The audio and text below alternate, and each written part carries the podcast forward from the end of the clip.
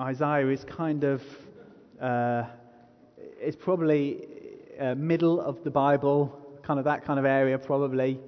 Um, in the Old Testament, a little bit further through. Um, it's an Old Testament book. You'll find it in your Old Testament if you're uh, not au fait with the Bible. But Isaiah chapter 35.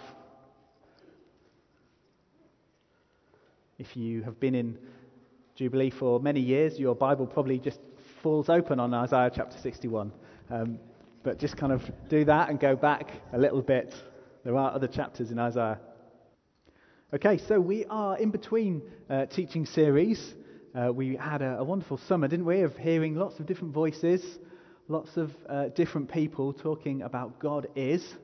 And next week we start a new series called Life to the Full, um, looking at how Jesus how the good news of Jesus affects our lives and affects uh, kind of some of the some of the the, the big topics of life, whether it's uh, uh, uh, marriage, whether it's singleness, whether it's death, whether it's money, all these types of things, how the gospel affects those things. So we're going to be starting that next week. Um, so this week we're in between um, series, and I, I wanted to speak on this passage from Isaiah. Um, it's a poem. Let's read it and then I'm going to pray. The desert, oh, sorry, it might be headed up in your Bible, Joy of the Redeemed or something like that. The desert and the parched land will be glad. The wilderness will rejoice and blossom. Like the crocus, it will burst into bloom. It will rejoice greatly and shout for joy. The glory of Lebanon will be given to it, the splendor of Carmel and Sharon. They will see the glory of the Lord, the splendor of our God. Strengthen the feeble hands, steady the knees that give way. Say to those with fearful hearts, Be strong, do not fear, your God will come. He will come with vengeance, with divine retribution. He will come to save you.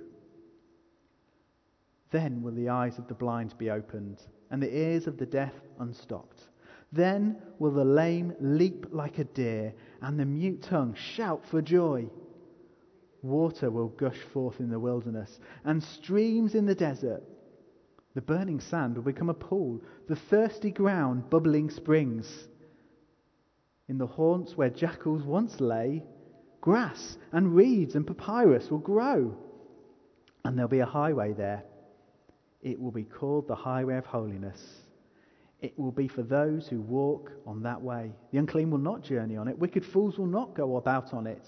No lion will be there, nor any ravenous beast. They will not be found there, but only the redeemed will walk there. And those the Lord has rescued will return. They'll enter Zion with singing. Everlasting joy will crown their heads. Gladness and joy will overtake them, and sorrow and sighing will flee away. Father God, we love your word. We honor it. We honor you, and we honor that um, through your word you speak to us, and through your word you bring life and through, you, through your word, you teach us and correct us and encourage us. And Lord, I want to ask this morning that through this passage this morning, that you have kept for your people, would you, would you help us? Would you bring it alive to us this morning by the Spirit? And would you speak deep into our hearts and into our lives? Amen. This was described by uh, one Bible teacher as perhaps one of the most beautiful poems ever written. It's talking about a time when things will be put right and that people will rejoice in that. And and Bible teachers say that this passage is kind of looking forward to three events, maybe more, but, but certainly three. Um, the return of the Jewish people from their exile to the land. They were shortly to be invaded and they would be carried off into a foreign land, but they would return. And as I was prophesying, you, you know, this will happen, but, but we will return. The, Lord will, will, bring us back. Uh, secondly, uh, the future event of the end of time, the end of all world history when God gathers his people and puts everything right.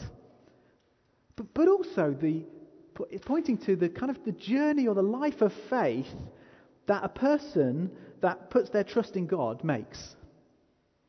And that includes you and I.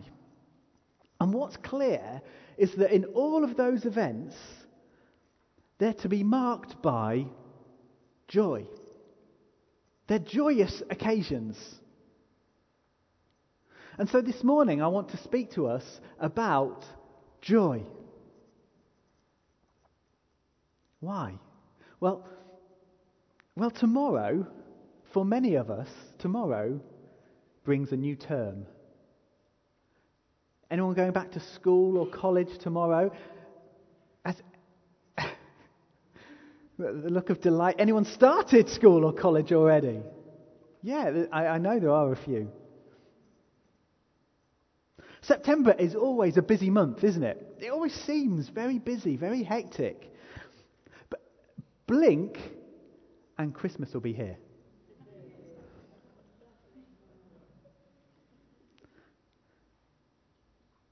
In all the busyness of this time of year, do you know what? Joy in the Christian life, it can be missed. It, it, can, it can seem like an optional extra that we've got no time for. Here's the dictionary definition of joy, or one dictionary definition of joy a feeling of great pleasure and happiness. But, but is it more than that? And, when the Bible talks about joy, is that what it means, simply? Because the truth is, we don't, I believe, always understand joy. I did a few searches uh, on social media just to see, just to put in the hashtag joy and see what came up. Do you want to know what I found? We could go on forever, but I'll just give you four. Reading a book by Roald Dahl, hashtag joy. Looking at the Sydney Harbour Bridge, hashtag joy. Made in Teesside, actually, isn't it? Well, the steel was. Watching, I, know some people are like this, watching the new series of the Great British Bake Off. Hashtag joy. We've had it on twice in our house. Eating your favourite ice cream. Hashtag joy.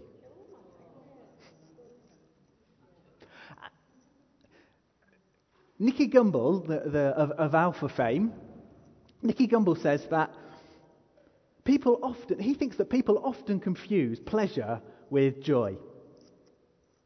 And he, he says, you know, you can get pleasure from a holiday, from a good book, from a TV program, from eating some nice food. But these are experiences that they come and they go. But he says, you know, joy isn't an emotion that comes and goes.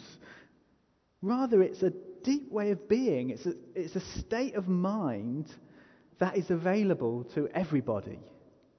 Why? Because joy, joy isn't found so much in things, but in a person. It's found in Jesus. That's the Christian message. Joy is found in a person, in Jesus. That's what Jesus said about himself. This is um, uh, Jesus' words in John 15. He says, As the Father has loved me, so I have loved you. Now remain in my love. If you keep my commands, you'll remain in my love, just as I've kept my Father's commands and remain in his love. I've told you this so that my joy may be in you and that your joy may be complete. Joy is also a mark of the early church, we read in the, the book of Acts. They, it's a mark of the joy that they found in Jesus.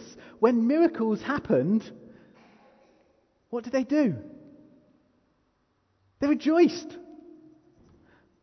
When there was news of um, people who were from outside the Jewish community um, believing in Jesus and being filled with the Holy Spirit, they were full of joy.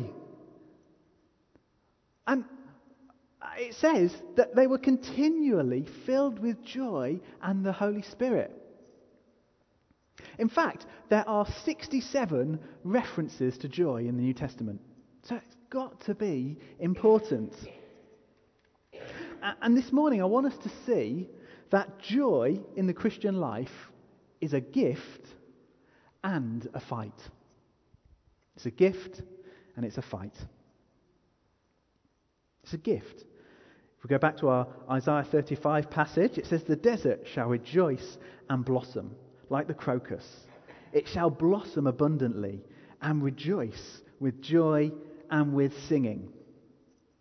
Now, I didn't do geography and I didn't do science, but I think I get that, that mostly deserts and dry lands are like that because of the weather conditions. Probably. But when those conditions change, and when it rains and, and, and it springs to life, the desert doesn't say, See that? I did that. I, I, I made that happen. No, no, it didn't. The weather conditions changed, it rained, it, it, it kind of got right for the right conditions, and life sprang up from the dry lands. It's blossoming, its joy is a gift. And, and when we think about if we think about our lives, this, this is used as a picture of a spiritual reality. So, as the writer of the passage rejoices in the gift of God's saving work, so we find and we receive joy in the saving work of God through Jesus. See, even as Christians, we can often think some odd things about joy. We can think it's when you've been a Christian for long enough, and then you'll get it. Then you'll get some joy. We, we can think that joy is for those who are clever enough. Or, equally, joy is for those who aren't too clever. We could think that joy is, is just if you would just surrender enough, then you would get this wonderful download of joy from God. Or, or we can think that leaders live in some kind of constant, uninterrupted joy bubble. Let me burst that bubble for you this morning.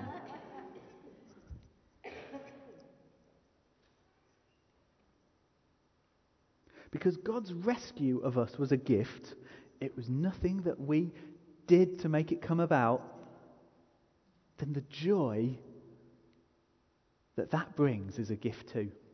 It is. Listen, this is uh, from uh, 1 Peter Peter writes this Though you have not seen him, you love him. And even though you do not see him now, you believe in him and are filled with inexpressible and glorious joy. For you are receiving the end result of your faith, the salvation of your souls. The only thing you brought to your salvation that I brought to my salvation was our sin and our disobedience. Jesus Jesus did it all. It's like that song we often sing The best that I can offer is a filthy rag. But I've got, I've got my sin and my disobedience. But Jesus has done it all. And because he did it all, it is an assured thing. To be assured that God loves you, will love you forever, and will not change his mind, even when you get things wrong, like Ben was talking to us about this morning, is wonderfully joyous. Wonderfully joyous. To be assured that our salvation is in him and it is secure brings wonderful joy.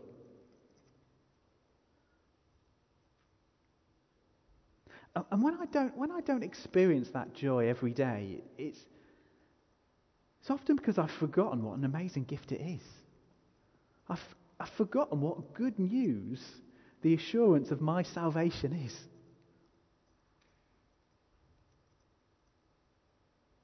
I said it's a gift, but I also said joy is a fight. You might be thinking, well, that sounds very aggressive, doesn't it? Surely they don't go together as well, a gift and a fight, you know. This is what, uh, back to our Isaiah passage said, verse 3 and 4.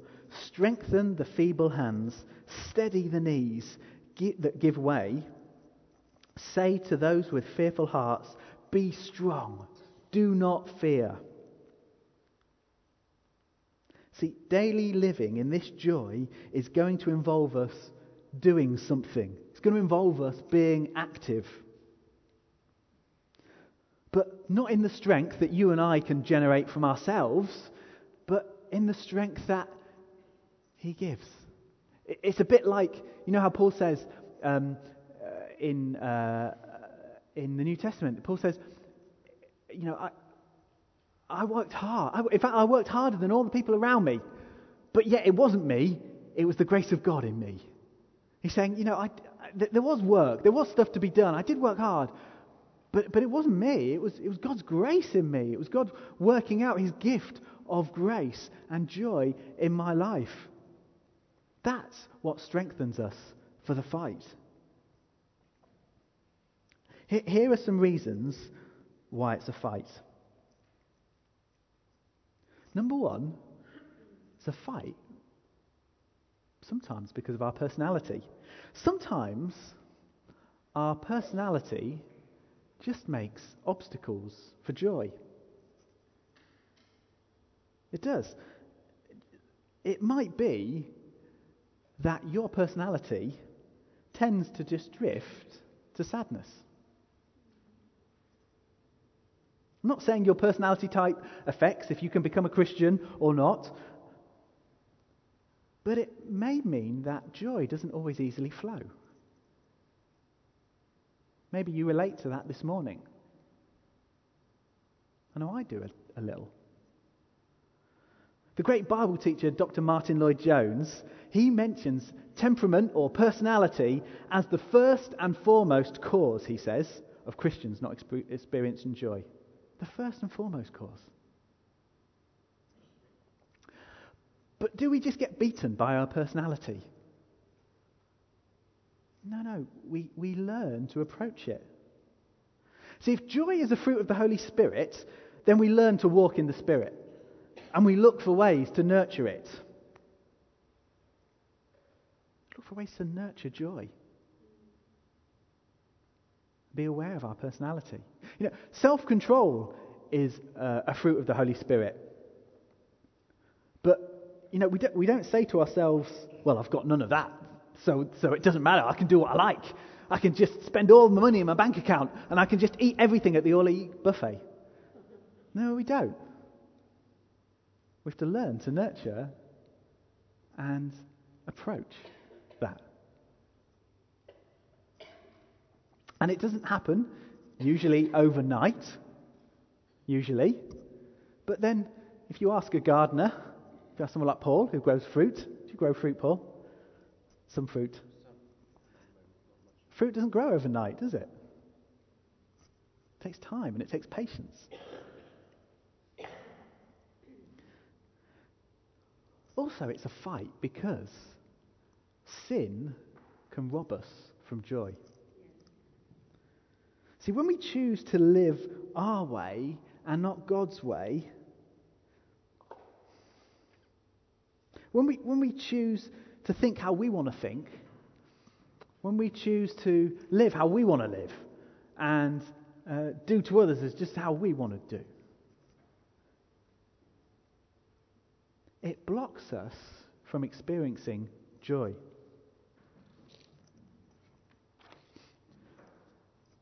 The American Bible teacher John Piper says that the fight for joy is the fight against joy killing sins in our life. See, often sin can look so appealing, can't it? It, it? it can look so sparkly, it can look so attractive, it can look like it brings joy. But it doesn't. It doesn't. Ultimately, it does the opposite. It's joy killing. Kills our joy. Look at verse 8. And a highway will be there. It will be called the way of holiness. It will be for those who walk on that way. Who is holy? God's holy. It's wonderful to hear McConnon uh, on the recording last week talking about our holy God. He's holy. He's not like anyone else. He's totally unique. He's totally perfect. He's absolutely beautiful. And, and any other route, any other road, because that's what he's talking about, he's the highway to choose. He's the, he's, he's the road to go for. Any other route, any other road that's not God's way will be a joyless way. The writer in Isaiah is saying, choose, choose the highway of holiness. Choose, choose God's way. I counted up um, this week um, at least five people in our community, in our church community, who are going to university this month. I think some have already gone already. Um, but at least five going off to university. And do you know, let me just speak to you. I know some of you are here this morning. Listen, there will be lots of things when you get to university. Loads of things there that say, come down this road. The road of success at all costs. The road of sleeping around with whoever you like for the next three years the road of having anything at the center of your life except Jesus. Listen, take the highway with God's name on it. That's what will bring you joy. Don't be fooled by the sparkly things that fight for your attention. Yes, make friends. Yes, join a club or two. Yes, enjoy your time in perhaps a new city. But listen, make the center of your joy Jesus. That may mean sometimes sacrifice. That may mean saying, well, you know, I'm not going to go out tonight. No, I'm not, I'm not going to do that. No, no, I, I can't do that. No, no, I'm, I'm choosing a greater joy. Listen, it will be a greater joy. It really will. Is sin robbing you of joy today? I want to encourage you to do what Ben encouraged us this morning to come before God and uh, ask for forgiveness as he read out that wonderful passage from 1 John 9, if we confess our sin, he's faithful and just to forgive us our sin and to cleanse us from all unrighteousness. Listen, don't let it rob your joy anymore. Come before him, confessing it, bringing it to him, and receiving forgiveness and knowing his righteousness.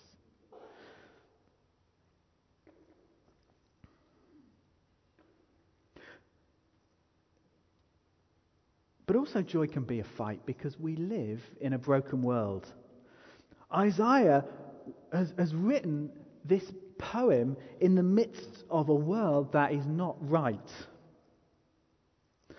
And in the midst of a nation that was once strong and secure, once godly, now likened to a wilderness. He talks about sickness and he talks about sorrow. See, we live in a world that is not right.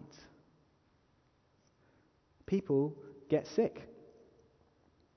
Floods in India and Bangladesh and Nepal and Texas happen and kill and displace people. Through no obvious fault of their own, some people experience depression in this life. But you know, these are painful things. These are sad things.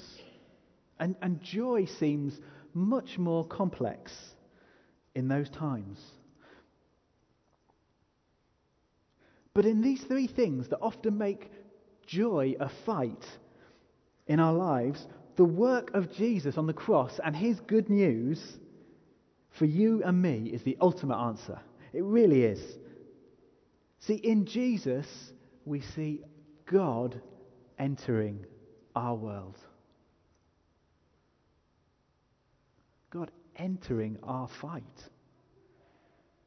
See, the New Testament says this about Jesus For the joy that was set before him, he endured the cross, scorning its shame.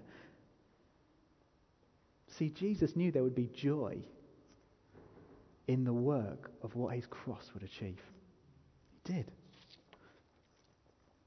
And now, because of that, because God entered our world, because God ended up on a cross, giving himself for us,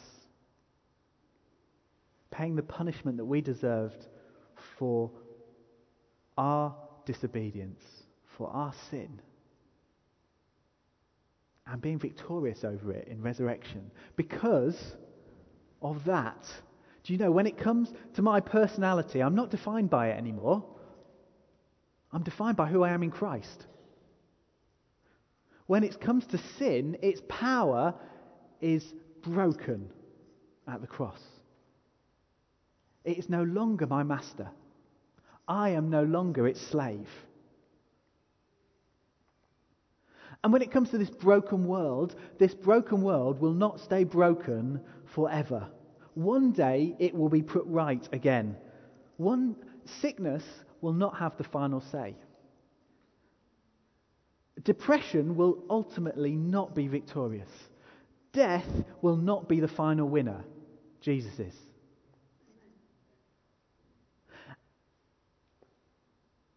And it's because of the cross there's a joy for you and I in encountering Jesus and his advancing kingdom. See, the, the Christian life isn't just joy when you die, and uh, but for now, anything but joy. No, no, it's, it's we experience joy in that coming kingdom now. We experience the joy of knowing Jesus now. We experience joy when other people come to know him, when other people get on the bus, as Stu said. We experience joy when he helps, to pers- helps us to persevere in difficulties. We experience joy when someone is healed. We experience joy when the poor are um, helped and cared for in our communities. We experience joy when relationships are restored. See, it's so important. Joy is not simply a nice to have in our church. Can't be. Can't work like that. Won't work. We must pursue joy. It sometimes sounds like a selfish thing almost, doesn't it? But it's really not. It, it really isn't. Actually, it's the, the joy of the Lord that sustains us. Sustains us to be the people that we're called to be, to live for others around us actually, it takes the attention off me. See, our world says, find joy in anything. It doesn't really matter what you find it in because you're the center of your life. So you can find it in whatever you like. The gospel says, find joy in Jesus because he's the center. He's the center of your life. Find it in him. Do you see? It takes, it takes all that attention off us and onto Jesus. So there we go. Joy's a gift. Joy's a fight. But it's a fight that He strengthens us for by His grace. Listen, will you lift your eyes to Jesus this morning? As we finish, perhaps you're not a Christian this morning. Perhaps you, perhaps you wouldn't call yourself a Christian, and you know you've never made Jesus the center of your life. Today you can do that. Today you can receive forgiveness. Today you can receive that assurance and that confidence that I am loved forever in Him by coming to Him. We would love to help you in that. We'd love to talk to you about that, talk to you about how forgiveness works, talk to you about how repentance works in terms of uh, turning to God and all His goodness. Maybe, you, maybe you're here and you just know you've taken your eyes off Jesus for the source of your joy. And it's gone on to other things. As we worship together, listen, why don't you just kind of confess that, kind of come to God in that, and say, Lord, I'm, I'm putting my attention and my focus on you as my source of joy. Maybe, maybe you just know that for you, right now, joy is a real fight. And you really relate to some of those things that I've said. Why don't you come before Him this morning and say, Lord, I, am looking to you. I'm looking to you to strengthen me. Not I, but the grace of God in I will strengthen me for joy. Why don't you come to Him as we finish in worship this morning in that? We mustn't, we mustn't forget the role of the Holy Spirit in all this. He comes to us. God comes to us by the Spirit and meets us and helps us and strengthens us. And I believe as we worship together, He wants to do that. We're also going to pray for Andrew and Anna as well, that God would strengthen them in their new marriage. And what I'm going to ask is if they would um, just kind of move to this side so there's plenty of space. And as we worship, I would love um, uh, many of us to go and pray with them. Pray and prophesy and bless them and encourage them in their new marriage. It's exciting. You need joy. You need God to strengthen you, and we want to bless you in that. Um, so, as we, would the band come up, I'm going to pray. But as we do that, maybe you want to come to Jesus first and say, Lord, I'm putting you as, you are the source of my joy. I'm coming to you. Um, I'm coming to you because I know in you I, I become not parched ground, not dry ground, but, uh, but what does it say in Isaiah? But, uh, you know,